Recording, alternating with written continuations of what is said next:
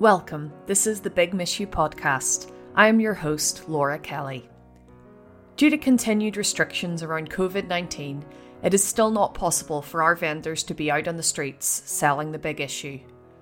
Our teams are working hard to prepare for the day they are able to be back out, but in the meantime, the Big Miss You podcast is our way of bridging the social distance between vendors and their customers.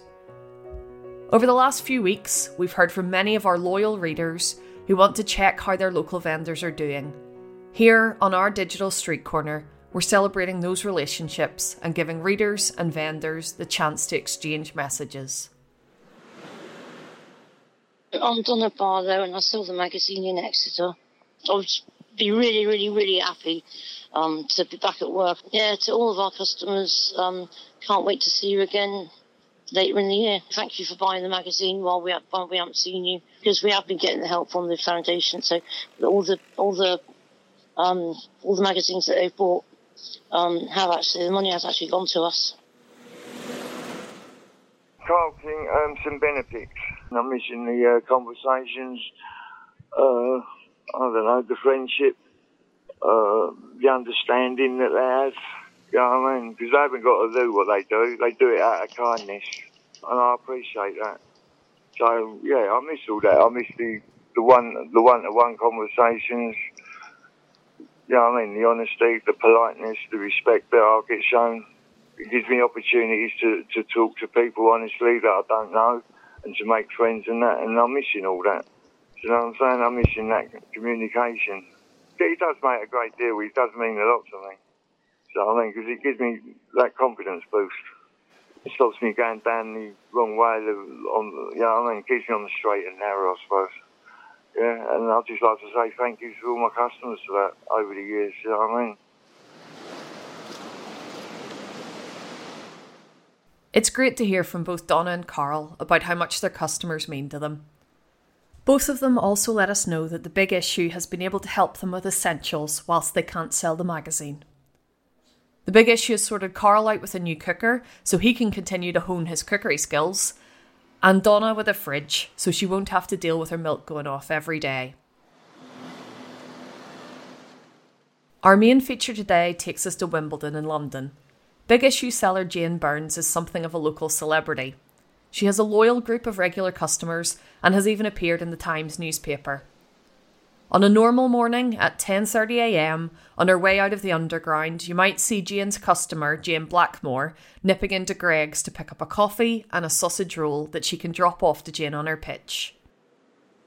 Um, Jane Burns, Wimbledon at Centre Court. I miss the routine of getting up and just going out and being outside and knowing I'm going to see my customers and earn a living.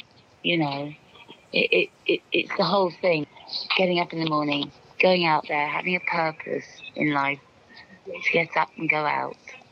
Um, and then to be standing there, you know, fresh air and, and just be working in it. You know, I'm very privileged to be working in that environment, to, you know, to, to be in the situation I'm in. You know, I, I'm to be, to actually enjoy your job and look after your job. There aren't many people who are in that situation, and that's me. I'm a retired teacher my name is Jane, Jane Blackmore. Uh, and uh, so I relate to Jane because she's also Jane. Um, I asked her one day what her name was, and uh, we had a great chat about the fact we were both Jane. And the fact that she's so disabled, and yet you'd never know it. Just taking that wheelchair down the street. I mean, it's quite a, from the station, you don't realize it when you're just walking, but it's quite a hill down there. And she wheels it up and she wheels it down. And, and um, I admire her so much. And she's told me, you know, a little bit about her, her life and what happened. And I mean, it's been really, really tough for her.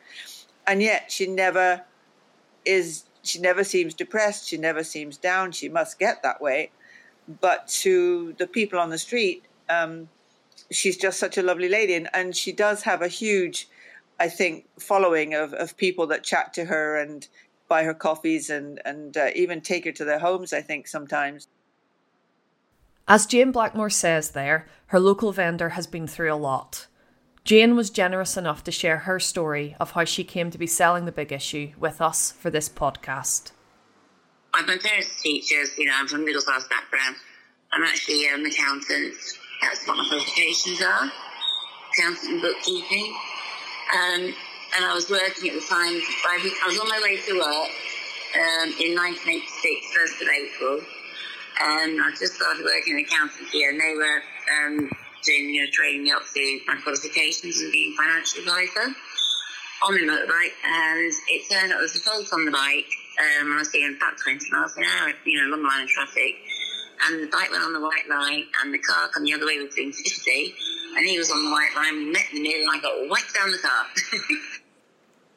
Severely injured, Jane was dead on the road. Luckily, a doctor ran from a nearby car to resuscitate her. Her arm had been ripped off, and she was rapidly losing blood. She only survived because there had also been an ambulance caught in the tailback from the accident. They were able to get her to a hospital quick enough to save her life. So I was in the coma for two weeks. Um, I, you know, they thought I was going to be brain damaged. I wasn't. I came round and um, I actually knew I'd lost the arm. I was trying to tell them that it was touch and go for the first few months, so the infection and you know, the state I was in. I also lost six inches of bone. My bottom leg was smashed up. You know, I, I basically mashed myself up. It was incredible that the medics had managed to save Jane's life. But the fight was a long way from over. She was hospitalised for nine years as doctors tried everything to heal her arm and her leg. Despite some incredible new medical breakthroughs, which gave Jane the use of her leg for a number of years, eventually they had to amputate. Jane now gets around in a wheelchair. The accident also proved to be a trigger for Jane's underlying health problems. I was suffering from anorexia most of my life, on and off, and the accident was really finally triggered because of the, um, the disfigurement of the body and the near my body image disfigurement and the lack of control over what was happening to me in my life with, you know, all the operations and physically what was going on with me. Because during the nine years, I was um, having ongoing operations, um, a bit like a car having an MOT regularly. That was what the situation would have been if I'd kept my legs the rest of my life. Due to her struggle with anorexia, Jane was very vulnerable and isolated when she met a man who went on to be her husband. She found out too late that he wasn't good news. He, so he he was sort of um, using sort of um, was smoking quite a lot of uh, marijuana, and in the past few years before that, he'd done E's and all those things, and it it actually sort of made him a bit unstable. It turned out, I didn't realise this at the time. Um, after we were married, I found out he started taking heroin as well. When he started taking drugs, um, you know, the argument started. And if he thought he was losing, you know, when he felt insecure or was lose me or he went psychotic, it became very violent. So we ended up, you know, fighting. I ended up in a violent relationship. Jane tried to help him get clean, but eventually gave up she was faced with a horrible choice. She could return to the extreme loneliness she'd faced in the years after her accident, or she could use drugs with her husband. After all the operations I went through and everything, you know, as well as that, the worst thing I experienced was actually isolation, being in a house on my own and not having any contact with people. And on top of the anorexia, I became very, very depressed. This is before I met my husband um, I, I really didn't want to be alive. And every so often, um, I, I would have, you know, got so low because I didn't have any support and I had no, no sort of um, network of people around me.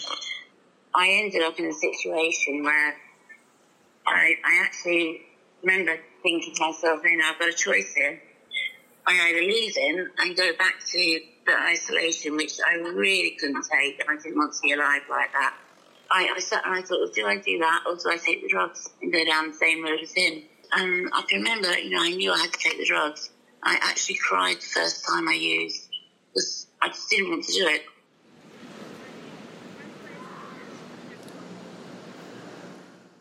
Following her accident, Jane had been told that she couldn't have children, so she was surprised when she found out she was pregnant.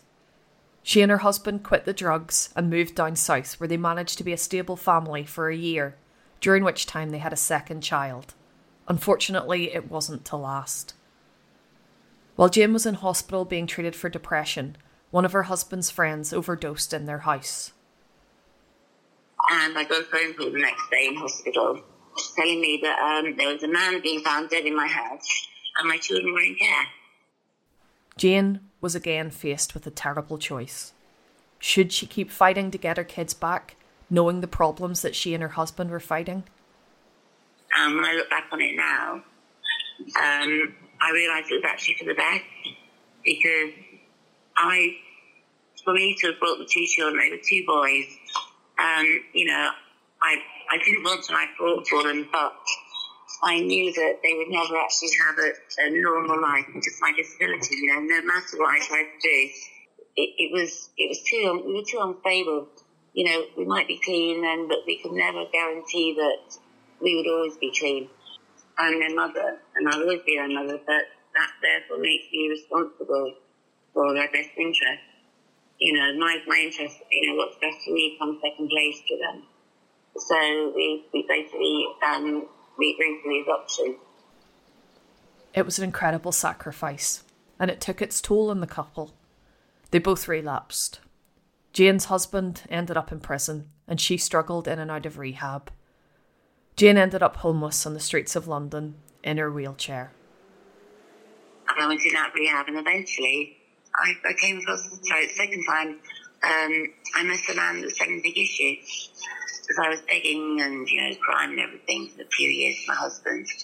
And begging, people don't realise you actually do become the beggar, you know, and it, it takes you down so low. The big issue vendor that Jane met had ended up with too many magazines and needed some help to shift the excess copies. And it just turned out he was on one side of the road station, I'm on the other, and I made a hell of a lot more, a lot more pace than he did. Jane realised that she had a talent for selling the magazine and eventually got badged up in her own right to take on her job as a big issue seller.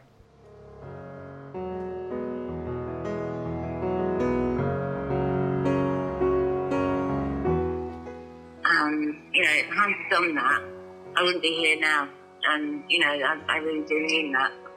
I was actually at the point where, you know, I, I, I was, I was, I had given up completely. You know, I didn't care what I picked up. I didn't care what infections I got. Um, it was just that for some reason, you know, I, so I just, you know, couldn't, couldn't manage. There was something that kept me alive. I'm too, I'm too goddamn strong. I think, you know, I, I've just got this. I got this sort of life, life energy in me that keeps me going for some reason.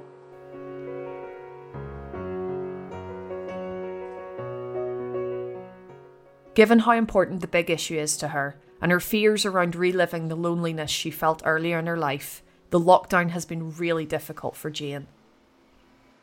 Oh God, the bottom fell out of my world. Uh, literally, I felt sick. I had a sick lurch in my stomach, and I was just like boom, and it, it was just like everything. She didn't know what to do. Luckily, she's been kept company by her dog Cassie, do you know what? Yeah, I probably wouldn't have got, got through it without the dog, to be honest with you. She's been wonderful, yeah. No, yeah. She's what keeps me stable and keeps me here along with you a lot. So it's the two things, you know. We were happy to be able to share a few of your messages with Jane. It meant a lot to her to hear that her customers were thinking of her. Jane Blackmore had this to say.